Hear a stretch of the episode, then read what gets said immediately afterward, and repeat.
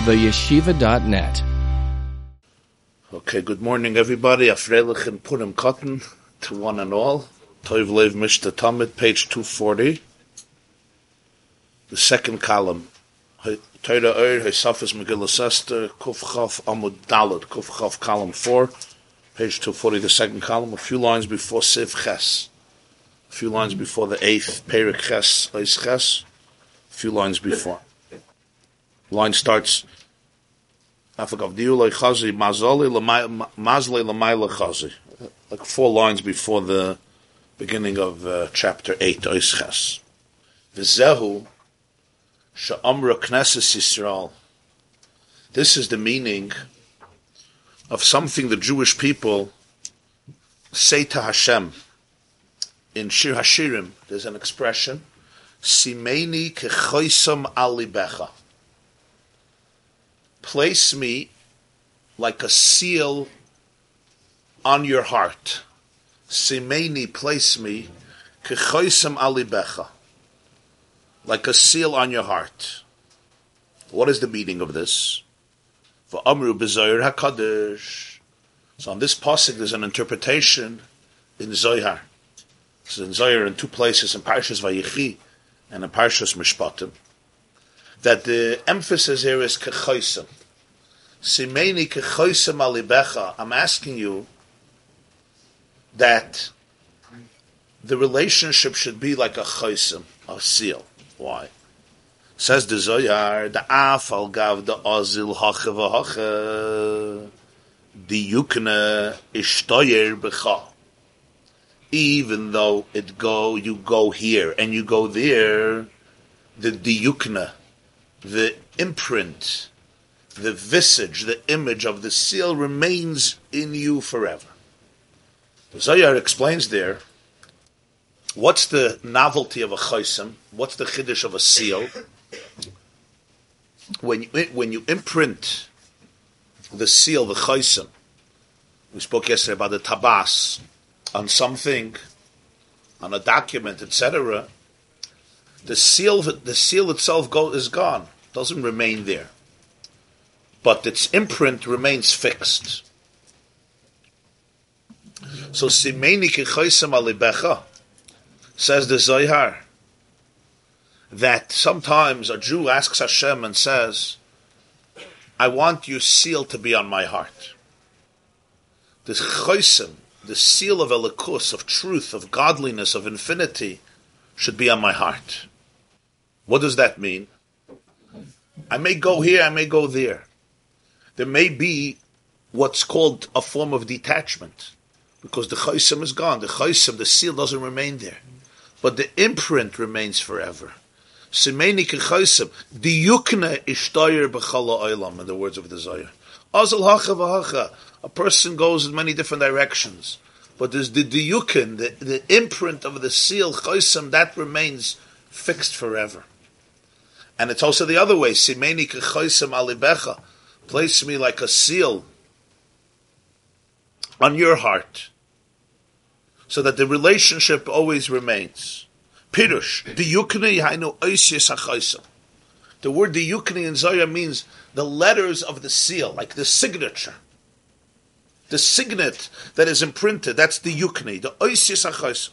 Shaboy nisha rishimu, mebchinas pnimiyis ve'ikir and there you have the residue, a roishim, an imprint, the residue, the leftover, not the leftover, a roishim, an imprint of the pnimius, of the core of the Ratzin, that was coming out in the seal. Like we learned, that Achashverosh said that b'tabas.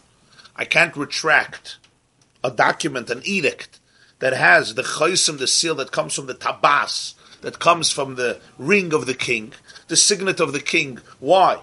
Because the signature, the notarized signature, sealed, represents your your conviction, your will, your testimony, what's what's what, we're calling here in spiritual language your pnimius haratzim. I, it's just a seal, it's just a few letters, Reuven ben Yaakov, or whatever your name is, but nonetheless, those letters capture, they embody the soul, the desire, the ratzin of the king over the person signing. And even though the seal is already gone, but its imprint remains fixed forever. And that's the Nakuda of a Jew. That even though Haman tries to get the, the ring of the king, but ultimately it goes over to Mordechai. Mordechai gets it. So as the Baal HaTanya explained, what's the idea that Mordechai gets it? That Knesset Yisrael is Dovuk. It's linked essentially with Atzmos Alakus, with the essence of the Ein Sof. And this is what he said, you see this, that with all the pleasures in the world, there's the void that remains unfulfilled. Why? It comes from this chaysim. So afal gav the azal hach you go here and there. You're not anymore part of the chaysim. It would seem like you're. It would seem like, and this is the great chiddush of the Zohar, that you're detached. May live, the seal remains on you, so you remain connected. But the seal has touched you, and then it's gone. But once it touched you, it's never gone because it remains entrenched, ingrained in your very essence and your very core, and therefore ultimately you're going to come back to this. Isn't there a problem with the uh, the chasam also? It gives it helps the kibbutz against someone that is. Indeed, that's why it could be such a powerful testimony. Right. Where does it come from? From birth? It's speaking about from yeah. birth. The Ian has it. Yeah. Yeah. Birth. Stammer was from Parsina. Yeah, yeah. Yeah. So he may turn here and may turn there and may run here and may run there and look for this and looks for that. And it's all part of that void that he or she is trying to fulfill. But until the person doesn't find that chaysim, until the person doesn't find the true yearning, what the void really is about, so all of the comforts and all of the treasures that the person may come across and all of the distractions ultimately will not fill that empty space in the heart which feels vacant because deeper than everything there's a rotzen that he has to address. And that's the pnimius haratzon of Hashem that's in him. The chosim of Elikus the Ein Sof, the infinity that he's looking for, that he wants to touch, that he wants to connect to. So at one point that void has to be filled, right? There's um, a parable that was given for this, for this concept, by the Hillel of Parich. The Hillel of Parich, Parich is a city in, uh, in the Ukraine, I think, right? And uh, Reb Hillel was a chassid of the Baal HaTanya and of the, his son, the Mittler Rebbe, and his grandson, the Tzemach Tzedek. He once gave, they say, a mushal from him. That there was a person who um, who was very musical. He had a tremendous chush, a tremendous sensitivity for negina, for, for music, for song. And when he heard a song, it touched him deeply. People who are sensitive to niggin, it can transport you. Music can transport you to a different world. You can melt in the music, so to speak. So this Jew, this person, he, he once heard a song. He heard somebody singing a song. And the song just triggered such profound experiences and emotions and awareness in him it transfixed him. And uh, he took the song with him. And he vowed to himself that he's going to remember it forever. But alas, he forgot the song. And it drove him insane. He was yearning to re- reclaim that song because the song, Mamish, touched him in his deepest core.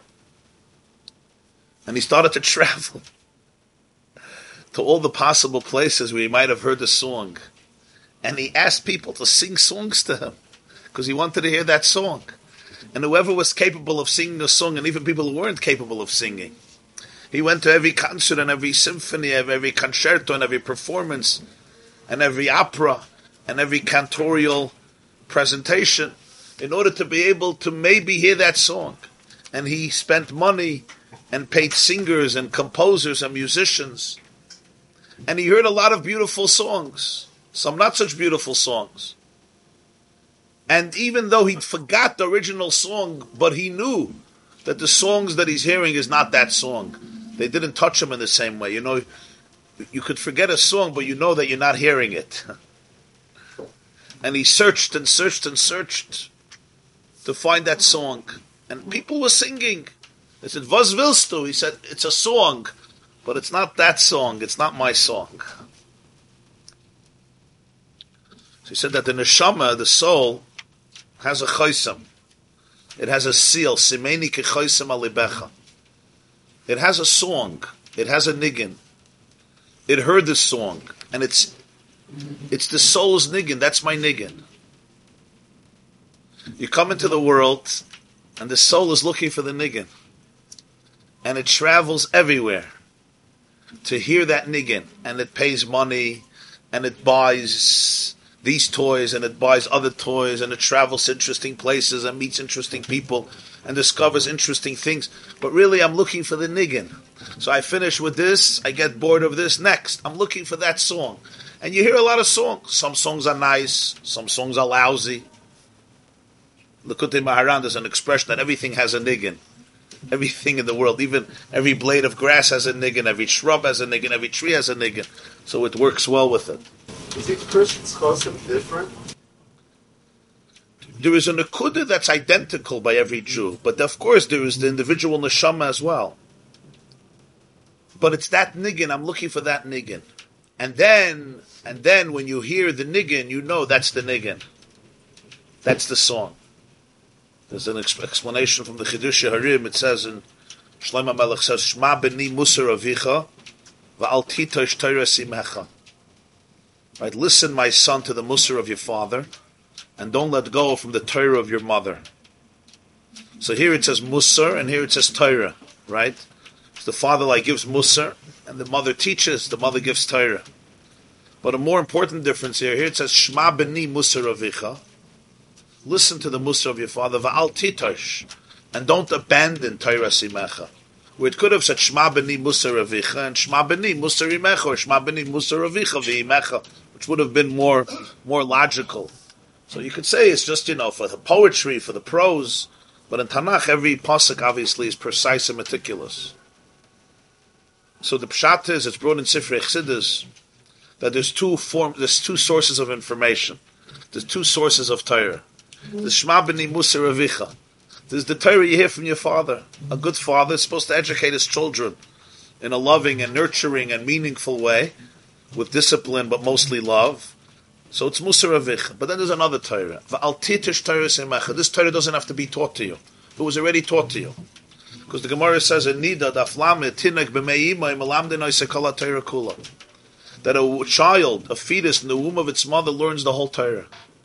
So already, pre, in the pre-verbal self, in the pre-self-conceptualized self, when the embryo is beginning to form and the fetus is beginning to develop, there is the simeni kechoisem alibecha. There is the Torah that's that's ingrained, entrenched in the psyche and the soul of the child. So this you don't have to have al titosh Torah simecha. This is the Torah of your mother. This is the Torah the Torah that comes from your mother, in the womb of your mother, it, it, it, came into you. And therefore, throughout your life, you'll hear a lot of things. You'll hear a lot of things. If it's if it's real Torah, it'll resonate because you already heard it. If it's real Torah, you already heard it. It resonates deep inside because the diyokin, the yukne shtar b'chalalim, it's going to resonate. You know, in many ways, how do you know you're hearing Torah? How do you know it's real Torah? How do you know? You go to a shir, yeah? Or you read, how do you know it's real, real Torah? How do you know it's real Torah?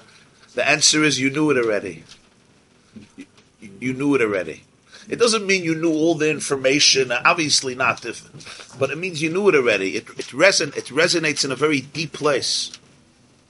So stimmt mit der the depth of the soul.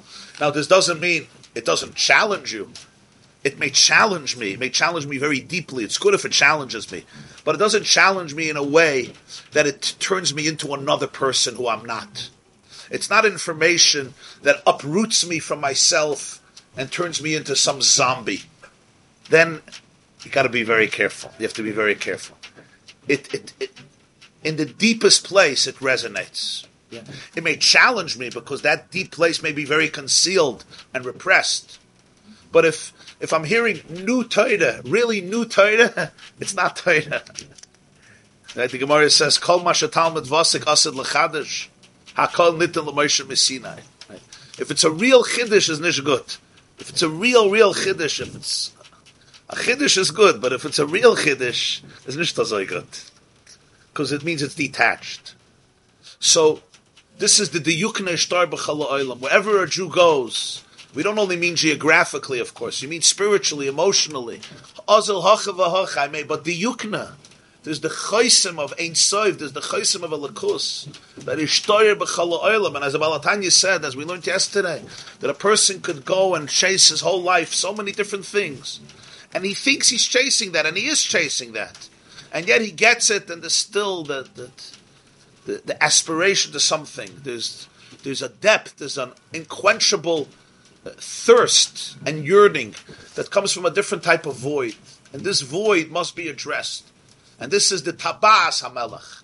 The tabas is the makif. It's the soiviv. The makif and the soiviv means that which may not be conscious in you, that it it suits your capacity. You can identify what it is. You understand it. It's what we call l'mayla min atam v'das, l'mayla min aseichel. Even though it's it's it's it's it's your mamish your essence.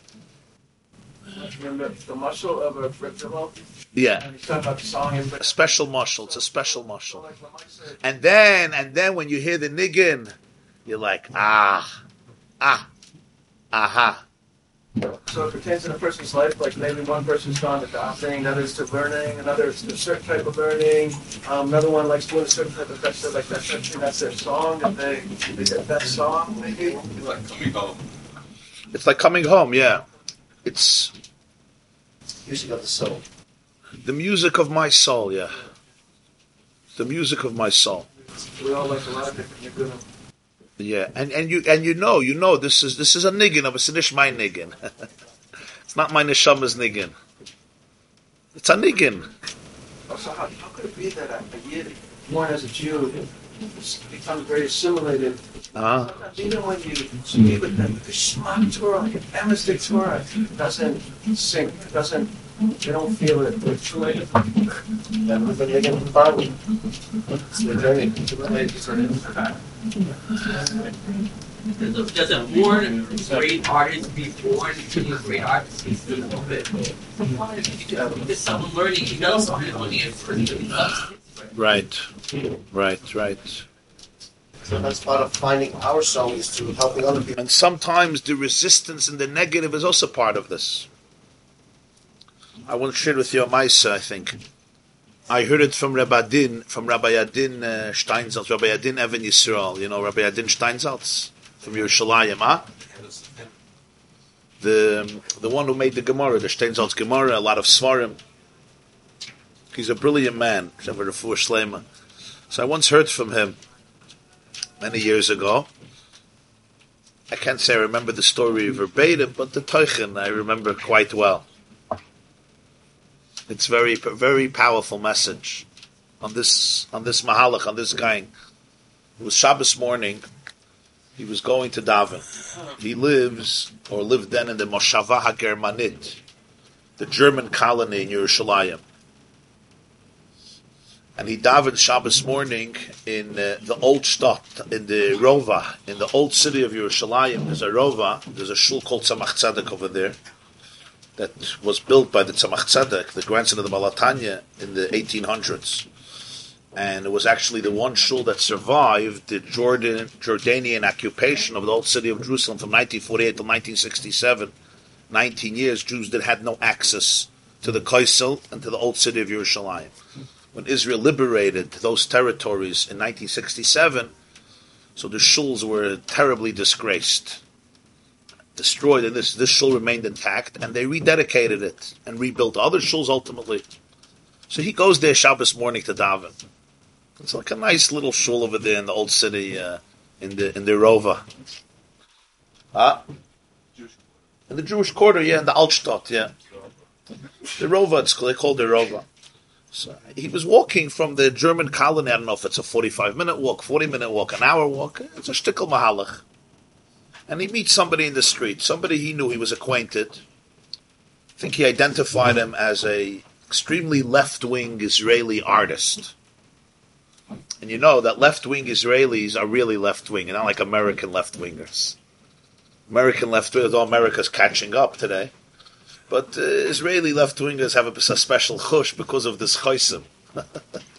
because of the chaysim, they have a. it's unique. So Shabbat Shalom, Shabbat Shalom, Mashlomcha, Mashlomcha, how are you? Efa halacha Rav. He says, where are you going? So Nilech lebet Knesset. Going to daven Shabbos morning. It was early in the morning, wherever time. He says, Efa Efa kvadah halech. Where are you going? So he says that your Yerushalayim, there's a place you could still get bacon and eggs. Yeah. Well, covered Shabbos Kodesh, he makes sure to go to this place where you can eat uh, davarach, you can eat chazer for Shabbos. He says, what are you doing for lunch? he says, for breakfast, what are you doing for lunch? He says, a place you can get shrimp and lobster. So the covered Shabbos, he goes to that place. And for Shalashudas, for Shalashudas is a place where you can get real Yayin Nesach. So that's where he goes. What do you do in between? So in between, he says he makes sure to go to the beach with books, so he can be over on Tiltal, Dalit Amos, carry his books and read them and so forth. So Rabbi Adin Steinsaltz smiles, and he says three words, Anime. I'm jealous of you. So the guy says, Of course you're jealous. You're going to a boring shul to do your religious things. I'm a free person. I can do what I want. Of course you're jealous of me. I don't have the, the burden, the yoke of religion. So he says, I'm not the reason. He actually grew up as a secular boy. Uh, Rav Steinsaltz. He became a Baltruva later. So it's not the reason. Says, so why are you jealous of me? So he said, I'm jealous of how deeply Shabbos affects you. I can't say that about myself. I go to shul, I go, I come back, right there, another Shabbos. He says, for you, Shabbos affects you so deeply. You can't just stay home and, and do nothing. Relax, read, sit on the couch. No. You have to look for a place with bacon and for shrimp and for non-kosher wine. You have to make sure to violate Shabbos as much as possible. So he says, I think it would be true to say, Shagam Omer Shabbat. you also observe the Shabbos. You just do it in a different, untraditional way. You also commemorate Shabbos. You just do it in an untraditional way. And I think you do it even more than me. That's what he told them. The Hest. But, uh, but the Yid became a Shomer Shabbos.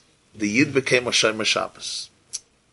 Because he noticed from this itself, what's, what's this resistance? You don't, you don't. That's why you'll see very often the Jewish atheists, I often say this in lectures, the best way to say it is Jewish atheists deny God with a religious fervor. An atheist is supposed to be not religious. But we have today Jewish atheists, they're very religious.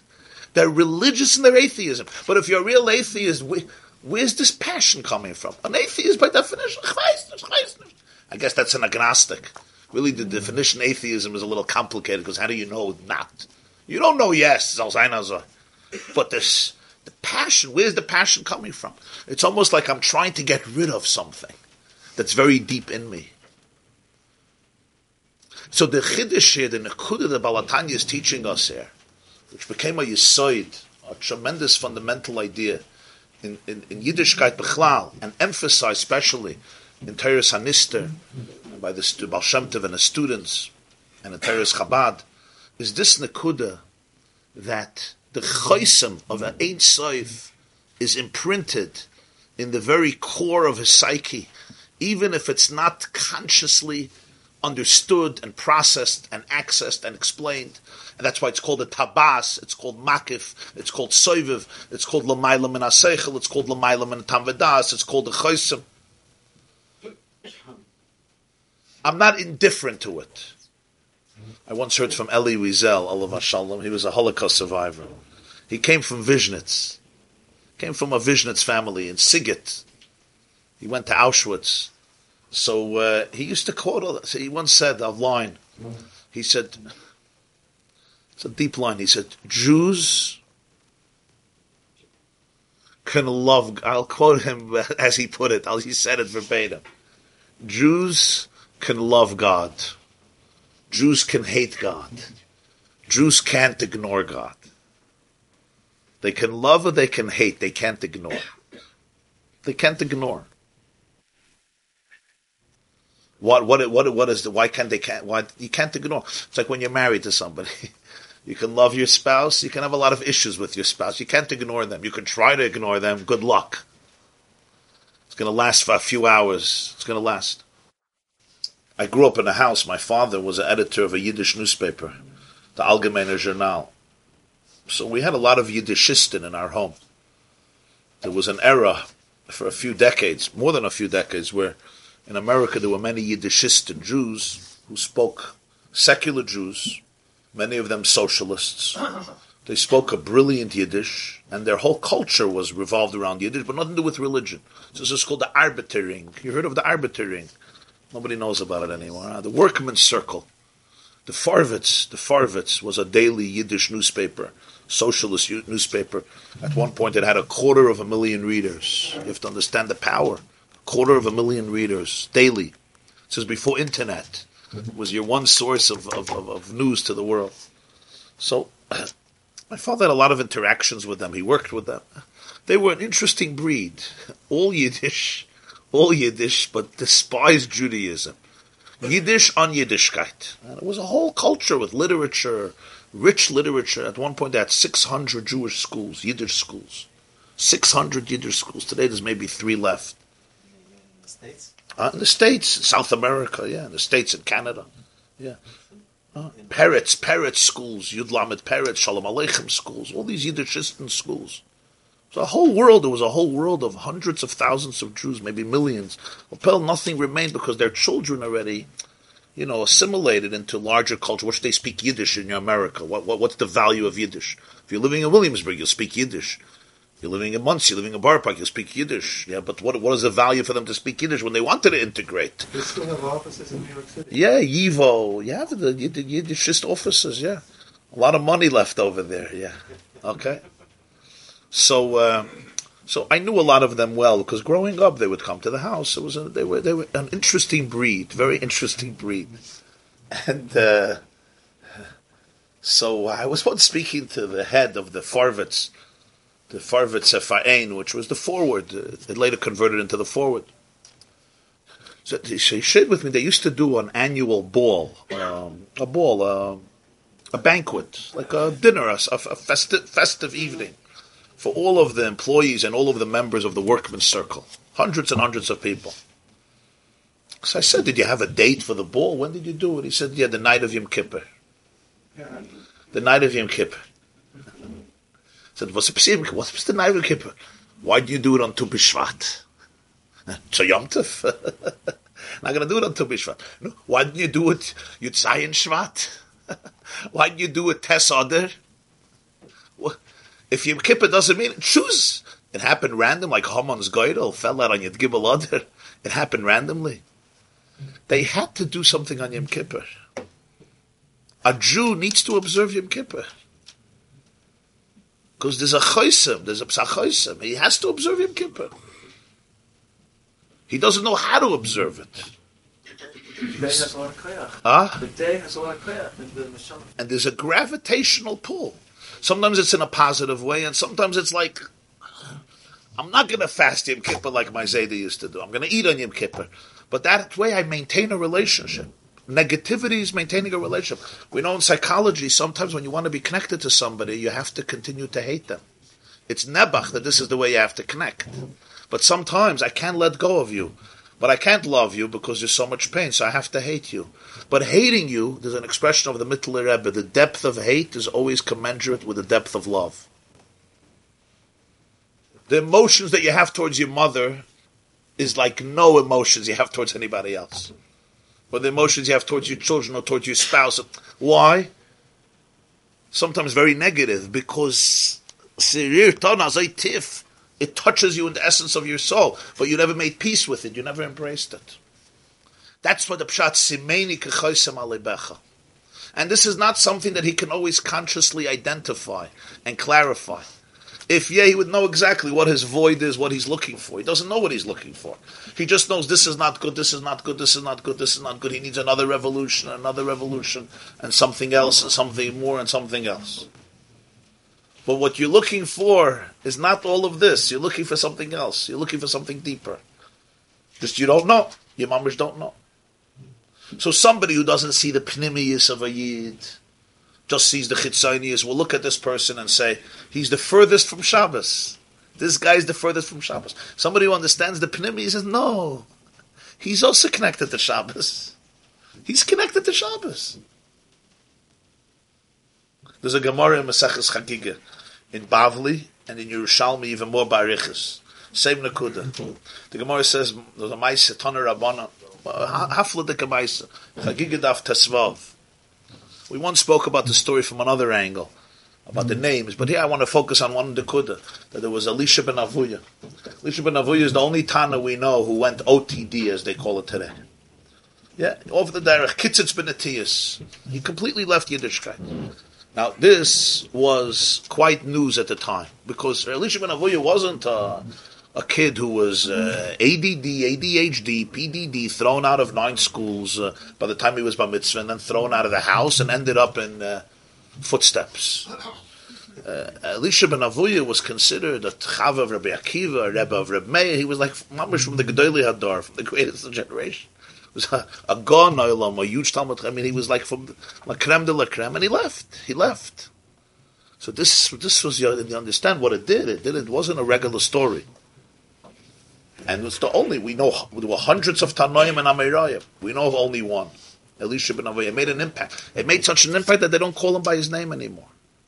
They call him Acher, the other one. So there's a story there that uh, Reb Meir was once giving a shir on Shabbos. The Gemara says and Elisha ben Avuya was horseback riding on Shabbos, and he came by, and they told him, they told him, "May your Rebbe is outside." He stopped the shir, he went out, and he started to follow Elisha ben Avuya. Elisha ben Avuya started to uh, uh, move, go horseback riding, and the Meir was running after him, and he was giving a shir as he was horseback riding. At some point, Elisha ben Avuya told the "Meir, go back. I was counting the steps of the horse. It's Tchum Shabbos. You're not let it go any further." So Meir said, "You also come back." He meant both things: come back and come back. Ben Avuya said, "I can't come back. Why?" The way the Yerushalmi says it is, it was once Yom Kippur, Shabbos. I was horseback riding on the Har HaBayis, around the place of the Kodesh HaKadoshim, when there used to be the Kodesh HaKadoshim. The Har HaBayis used to be a real mountain. Hadrian lowered the mountain by a thousand feet or more. But it used to be a har like this a real huge mountain. And he was horseback riding. It's a great place for horseback riding. And it was after the Churban Beis Hamikdash, a few decades.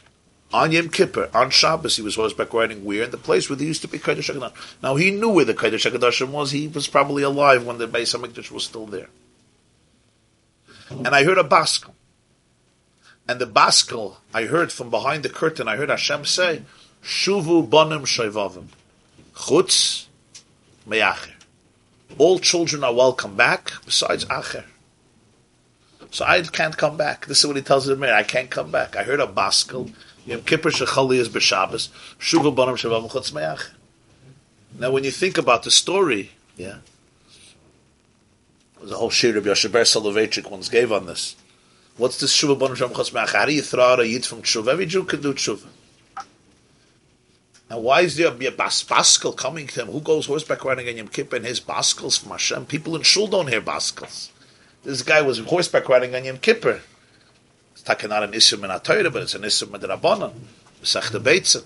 And he's hearing a baskel. Shuva bonim shevavim chutz meyacher. And he wasn't planning to do tshuva. The pshat is that the Rebbeinu Shalom was telling him, you're not an acher, you're not an alien, you're a child. V'haraya, look at what you're doing. It's Yom Kippur, you want to go horseback riding. So go to Montana. Go to Eilat.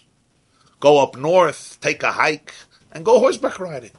Why do you have to come horseback riding on Yom Kippur in the base Kadshe HaKadoshim? The pshat is your heart is gravitating to Kodesh HaKadoshim because it's Yom Kippur.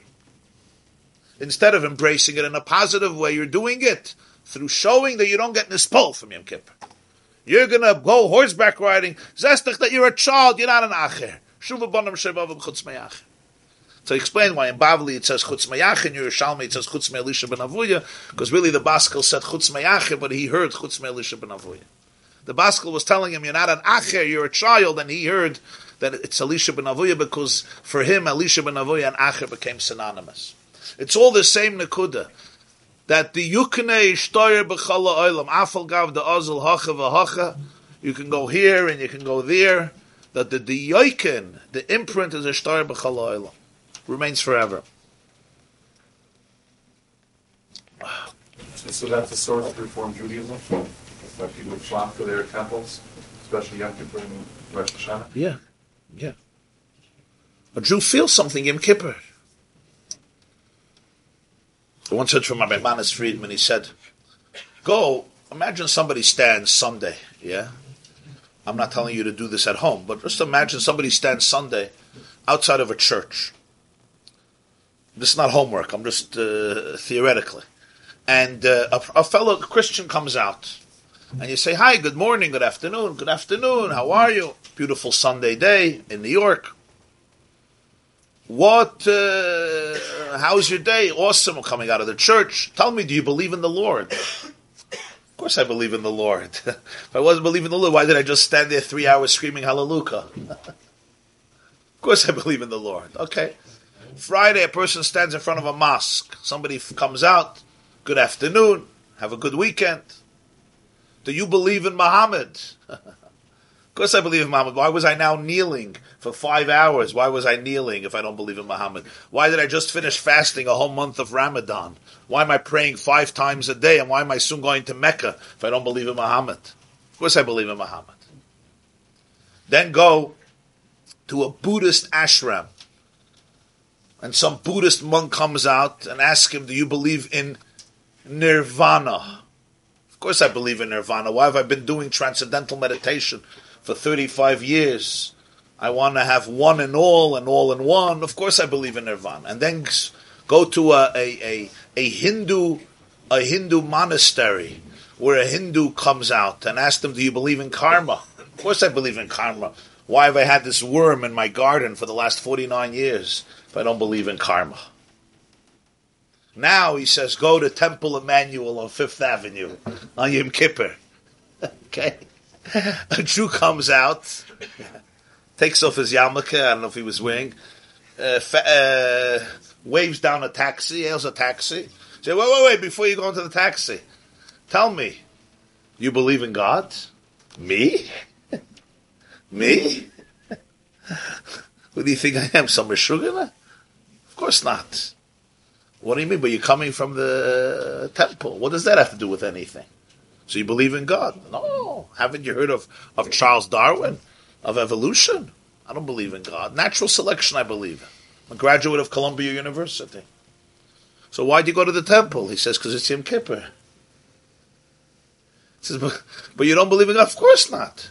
So, so why Yom Kippur go to them?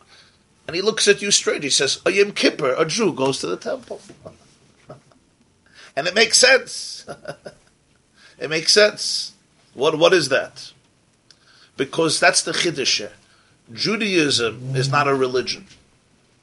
We call Judaism a religion. There's Christianity, there's Islam, there's so many types of, and there's a religion called Judaism. And the question is, if it's true, what's true, what's not true? The Vart is Judaism is not a religion. You can't be an atheist and be called a Christian.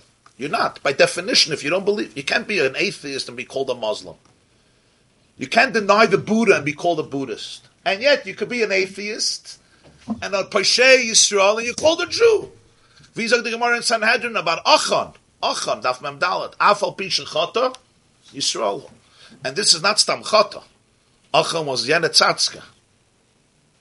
Moshe said, don't take. He took Yeshua, said, don't take. Mm-hmm. Three Shirabim in the Gemara says, Gili Arayis with, with Avodah Zorah. Achan was a real, real Tzatska. Beloshen Saginoy. Afal Bishachati what, do you mean you're a Jew? You, you don't believe in anything.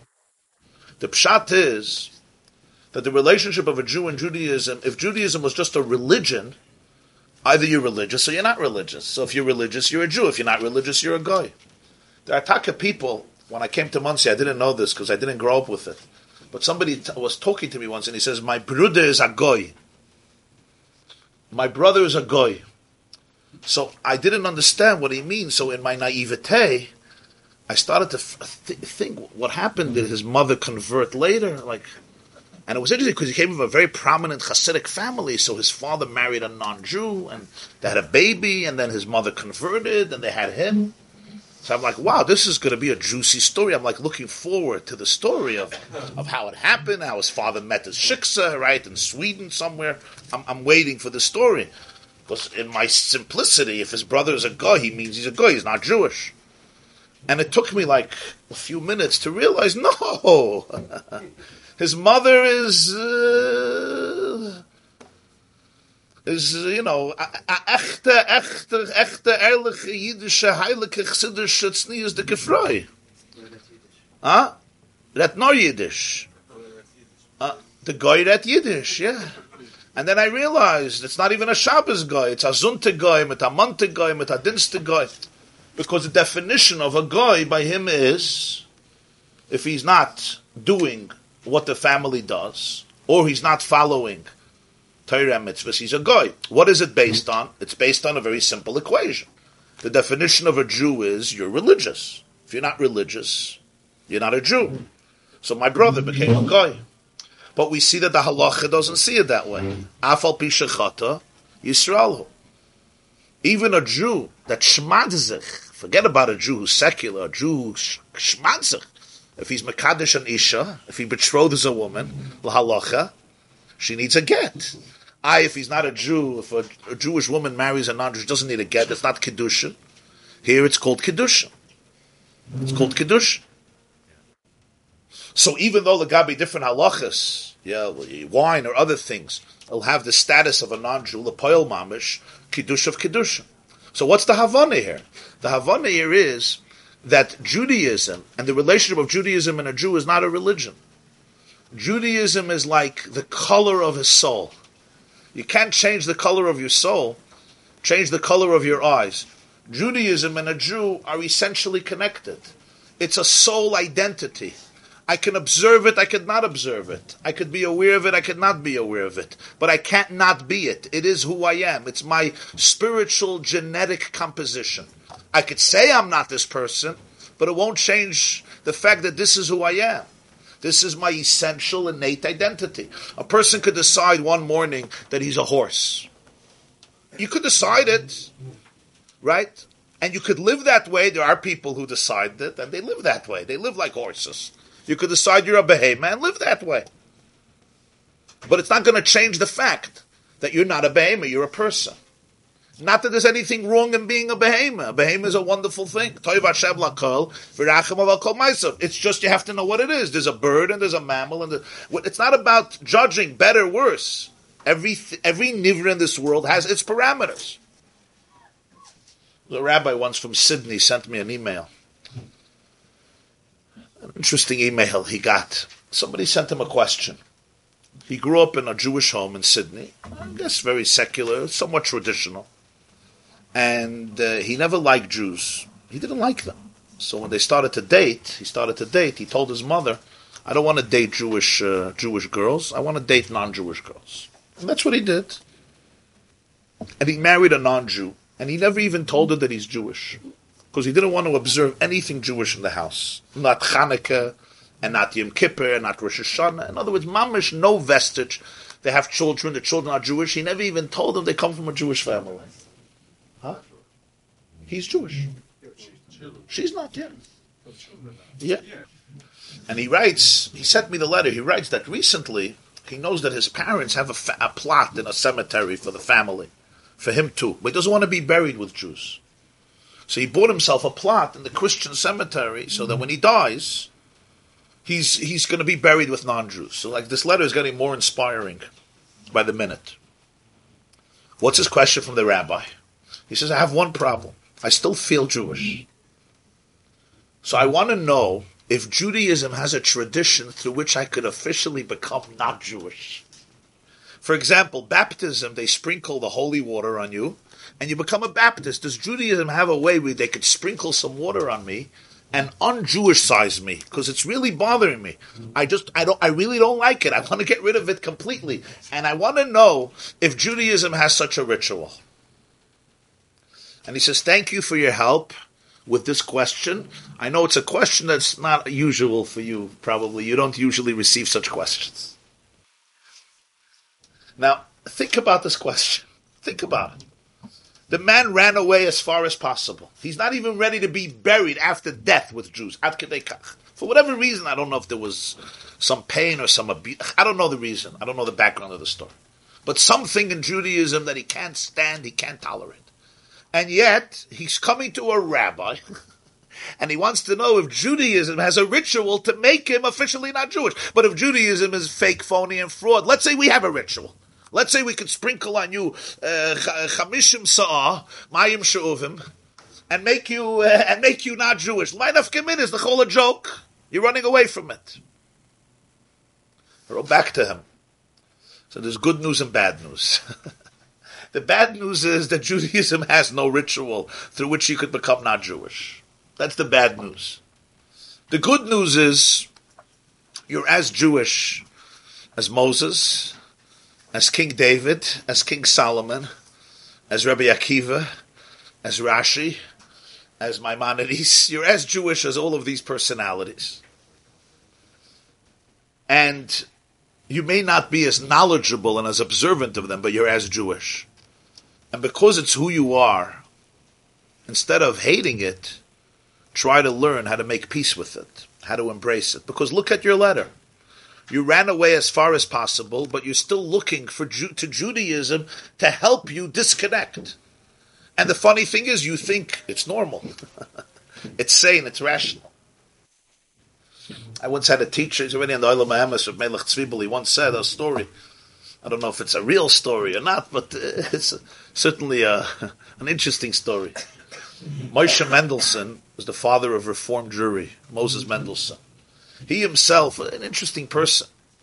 They say he used to daven shachas, mincha, ma'ariv, but he had children. Most of them converted to Christianity. And uh, he lived in, in Dessau, in Germany. And uh, so he had a Talmud. And he was the father of many of the Reform, uh, the Reform leaders and rabbis of the first generation in Germany. He had a student who completely left Yiddishkeit. And uh, he once came to an old Rebbe of his, and he asked him how he's doing, and he said that uh, he's doing very well, but he has a psa, an inner void that he can't get rid of. He can't get rid of it. So he said, Avada, because you're a Jew. So he says, how do I get rid of it? So he says, you need more tumah in you. If you have more tumah, you'll get rid of it. He says, how do I do that? So he says, you have to drink the Negelwasser water. You wash morning Negelwasser, so takes off the Ruach HaTumah. Drink that water, you'll digest the tumah, and then you'll get rid of it. You'll be a happy person. Says, what does Rebbe suggest to him? So the way he told the story was the Jew took it seriously and he went home. And he started to drink Negelwasser water to be able to ingest the tumah. And guess what? It was like a drug. It was like a pill. He started to feel better. He filled Menuchas HaNefesh. So he became a Frumayid. he, he realized this is the power of the Negelwasser. became an Erlechiyid. It's all the same Nakuda. The Nakuda is that the Yukna Shtar B'chala Olam. Afal Gav the Azal, a person dreht sich here, there, there, there, dreht sich. There's a lot of hakafas a person makes in life, but the diyukin, there's the chaysim, mm-hmm. simeni ke chaysim mm-hmm. alebecha, and therefore, ultimately, as long as he doesn't fill that void, and the void is not a chitzayni is the void that he joins people who look a certain way. The void is a very deep one. It's a very internalized one. It's that niggin of Ein Sof that niggin of infinity. So because the chaysim is there, it also can't be obliterated because it's lamaila, and that's the chiddush of makif. If it was an Indian of pnimi, then if you don't feel it, you don't have it. The idea of soiviv means even if you don't feel it, it doesn't mean you don't have it. That's the difference of mamale and soiviv. Mamale means it depends on your experience of it. As much as you experience it, that's how much you have it. The tabas, which represents makif, means it's above you, it surrounds you. What's trying to surround you? It's not there because you feel that it's there. It's there because it's there even beyond your feeling. In fact, the fact that you don't feel it is not because it's not there, it's because it's deeper than your feelings. It's much deeper than your feeling. So your fil- your the filter that allows for you to feel things doesn't contain it because it's mm. deeper. So it's not there, it's less. Makif means it's there more. So the fact that I don't feel it doesn't mean it's not it, it's not here. There's things I don't feel it, it's not here. That's mamale. Soivav means it has nothing to do with that. It's it's it's it's essentially here. If it's essentially here, it has a tremendous impact. It has a tremendous, tremendous impact on the person. No, Mirat Shain, I'll be Messiah with a story. I heard this story first from my father, Allah Shalom, many years ago. He heard it from the person himself. Then I read it in an autobiography that he wrote. I saw the story there also. It's a very, it's a very deep story. There was a Jew in Israel. He was known as Zalman Shazar. Zalman Shazar was the third president of Israel. The first one was Chaim Weizmann. Second one was Yitzchak Ben Zvi, And I believe the third one was Zalman Shazar. He became a president in 1963, and he was a president for 10 years, till 1973. He was a left wing, a real left wing Jew, a scholar, a speaker, a poet, uh, socialist, left wing. Uh, he was the first education minister in Israel, secular Jew. His real name wasn't Shazar. His real name was Rubashov. And he came from the Lita, he came from Lithuania, from a little town called Demir. Today it became very famous because Demir Yeshiva came from there. The Mir Yeshiva, the city is not called Mir, the city is called Demir. The Mir Yeshiva is not the Mir Yeshiva, it's Demir. The name of the yeshiva is Demir, right? It's not the Mir, just for uh, Jewish virtual, uh, Jewish, uh, what is it called? Jewish information, yeah. So he came, his, his, his family came from that town. He was named after the Balatanya. Schneier Zalman, he was named to the Balatanya because his Zayda was a Chabad Chassid. His Elter Zayda was a Talmud of the Balatanya. So they named him for this Balatanya. But this was the generation, early 1900s, late 1800s, where most Russian, Lithuanian Jewry left Yiddishkeit. People don't realize, but 50, 60% left Yiddishkeit, including him, he himself and he became a socialist Zionist, which was very compelling then. I mean, hundreds of thousands of Jewish youths were were were allured into the the visions of this grand utopia that will transform the world and turn it into a paradise. Karl Marx's socialism and uh, Theodor Herzl's secular Zionism and the combination of both and this swept through Eastern Europe. And now is not the time to elaborate on the history, but it was was it it it it allured, it it brought in, it spoke to millions of Jewish youth because many of them didn't see a future within Judaism and the Blood Gemara. They, they for them, this was just a perpetuation of 2,000 years of persecution, and they were looking for new isms. Every day there was a new ism. That's right. Zalman Shazar was 15 years old. So later he changed his name from Rubashov to Shazar, because Rubashov doesn't sound Israeli, it's not Sabra. It's a, it's a European, Eastern European name, Rubashov. A Yiddish name, Rubashov. Shazar is more Zionist sounding, and Shazar is an acronym of Schneier Zalman Rubashov, Shazar. So it's called Zalman Shazar, that's how he's known. The, he was going up to Eretz Yisrael, it was then called Palestine in the early 1900s. This is uh, he was uh, he was born probably 1890, so he was around 15 years old. This is right before the First World War, or, or, or I think shortly before the First World War. He was a young teenager. He was making aliyah. He would be from the chalutzim. You know what the chalutzim are, yeah? The workers to build the land. And he really integrated, and he became a, a, a, the first education minister and then the president of Israel. And he was very well known in his day. The last Shabbos before leaving to Palestine, to Eretz Yisrael, he decided he's going to go visit his Zayda. His Zayda was a Chassidish Yid. Zayda was a Chabad Chassid living in the Mir. And like a very, you know, a Fatzaitish Yid, a real, real uh, Erlich, a fine.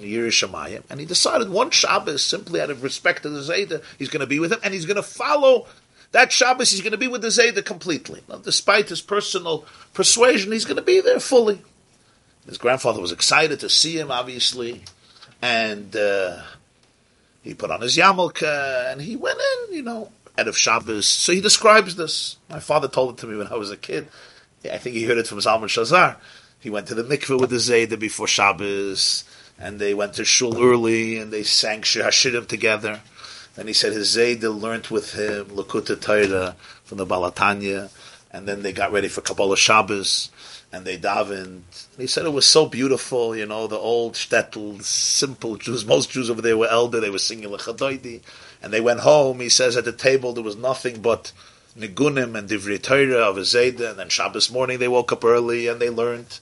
So they went to the mikveh again, and they went to shul, and he learned with him again Likutei Torah from the Balatanya, and they davened, and the whole Shabbos it was just a Shabbos in a in a very very uh, observant niche in a cocoon in the mir, and uh, Mitchell Shuddus, and the whole Shabbos, they fabreng together and spoke. And Hezeda loved the fact that the Enokel was there. Hezeda was a Talmud Chacham.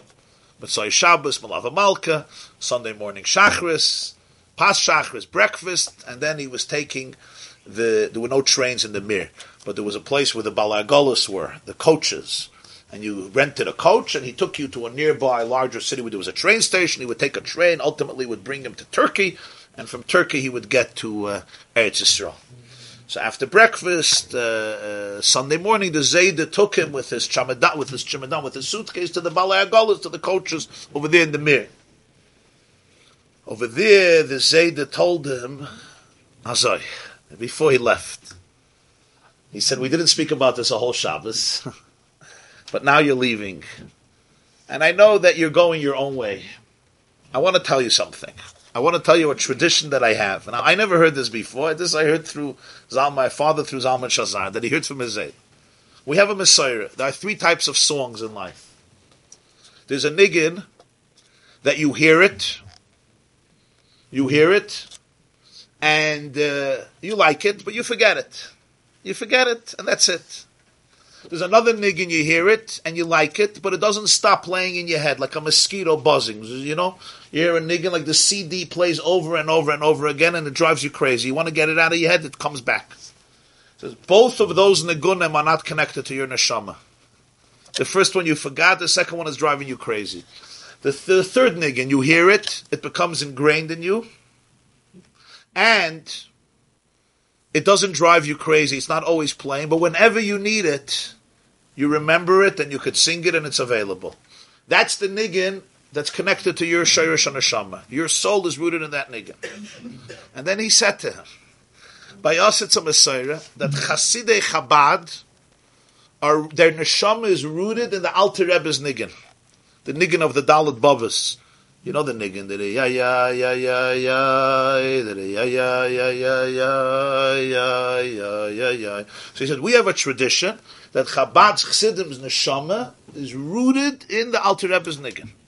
But Meili said Shnei Zalman, and you're named after him. So I want you to know, you're going to go through life. You're going to go through life. At different stages of your life, if you see that you forgot this niggin, it means you're disconnected from yourself, from your roots, because your soul's roots are this niggin. So if you forget this niggin, it means you're disconnected from your roots. Don't forget this niggin. That's what he told. And then he said, it says, Al yipoter adam mechaveri dvar halacha. The Gemara says in brachas. So let me tell you halacha. He told him over a Rambam in Hilchas Trumas about Eretz Yisrael. He asked him a contradiction to another Rambam. Tried to answer the question, find the halacha. He gave him a kiss on his forehead, and he told him goodbye. He was a Jew in his 80s. So Zalman Shazar said he came to Eretz Yisrael, and a few months later he got a telegram from home that the Zayda passed away, very shortly after. So he continues the story, and he said those words stayed with me. He was completely not connected to Yiddishkeit. He's at every major juncture in my life, whenever there was a fork in my life, he says, Ad hazeh, as the secular president of a secular state, a Jewish state, but secular, when I have to make a serious decision, I have two ways to go in life, and I'm not sure which is right. I ask everybody to leave the room, I close the door, and I sing the Alter Rebbe's niggin. If the niggin comes to me, I feel good and wholesome. And if the niggin doesn't come to me, then I know I have to stop everything and make a cheshbon hanefesh and go back all the way to the source, see what's happening in my shirish. And this niggin has escorted me ad hayoyim This is what Zalman Shazar said. In the later years, even though he was much older than him, he started to come to the Lubavitcher Rebbe in Brooklyn. He came quite a few times as president. And he became much, much, the Rebbe, the Rebbe brought him very, very close to Yiddishkeit, much, much closer. A little while before he died, he came here to New York, and it was Yud Beis Tammuz. Yud Beis Tammuz is a big Yom Tov in Lubavitch because it's the Chag HaGeula of the Rebbe Rayatz, who was arrested by Stalin and sentenced to death, and he was saved. So it's a big day. So Zalman Shazar, who came from Russia, he knew the matzav there, uh, what they went through, what what what what Jews and Chassidim went through in Russia. He came to the Farbrengen Yud Beis Tammuz. I saw the video of this and I heard this from people, but nobody knew the reason because I heard I read about this years years later, and I don't know if this was bekavan or not bekavan. At the end of the Farbrengen, the Rebbe said they should sing the Alter Rebbe's niggun. Good, which they used to sing at different occasions at the end of the. When it came to the high part, before they started, there was a menagin, Rabbi Yoel Kahn, he would start the nagunim. So the Rebbe went like this, that they should sing the the the climax of the Rebbe's niggin ten times which goes and goes. You know which part? Yeah, yeah, yeah, yeah, yeah, yeah, yeah, yeah, yeah, yeah, yeah, yeah, yeah, yeah, yeah, yeah. Now this is a niggin the Baal HaTanya made. It has four stanzas. And it's mechuven keneged the daled oilamus. It starts with Asiya, then you go to Yitzira, then you go to Bria, and then this stanza is Atzilus, the high. And then they all come back and unite. It's a very, very, it's called a niggin mechuven. It's a very, very, uh, it's considered his, uh, his niggin even though he made a lot of nigunim, like Avinu Malkeinu and Kol Doidi and many other nigunim. But this, so they sang the niggin ten times, the high part. And Shazar was sitting there. And Shazar was sitting there. So I was a baby, so I can't tell you I remember, but I saw, they have a video of it, so I saw it. And I saw that he was sitting, and he was completely, like, like in a, in a, in a trance. He was like com- completely transformed. Now the Oilam just thought, you know, he came from Israel, it's like a Shmak and thousands of people were sitting it. I don't know if there was anyone in the crowd who understood the meaning of that story. Here was a man, he was already in his 80s, shortly before his death. He ran away to the other extreme from, from Judaism and certainly Chassidus. And at the end of his life, he's sitting by the Lubavitcher Rebbe, who was an Anikel of the Alter Rebbe. His name is Shneur Zalman, surrounded by Chassidim in New York, and they're singing the Alter Rebbe's Niggin. It was an incredible, incredible moment. The Rebbe was singing, he was singing, the Olam was singing, and uh, it represented, you know, this this powerful chosim, the stamp, the seal that sits in the subconscious of a person's soul. And you can go here, you can go there, you can go there. But when you have a, a uh, approach, so then the connection is never lost. And uh, it, uh, it, it, it, remains it remains for eternity. The same is true in every person's own life. You have to know. You go here, you go there. People get lost. People get overwhelmed. But the chosim never goes away. The diyokin, the chosim is maybe not here, but the diyukin of the chosim is is imprinted in your heart forever.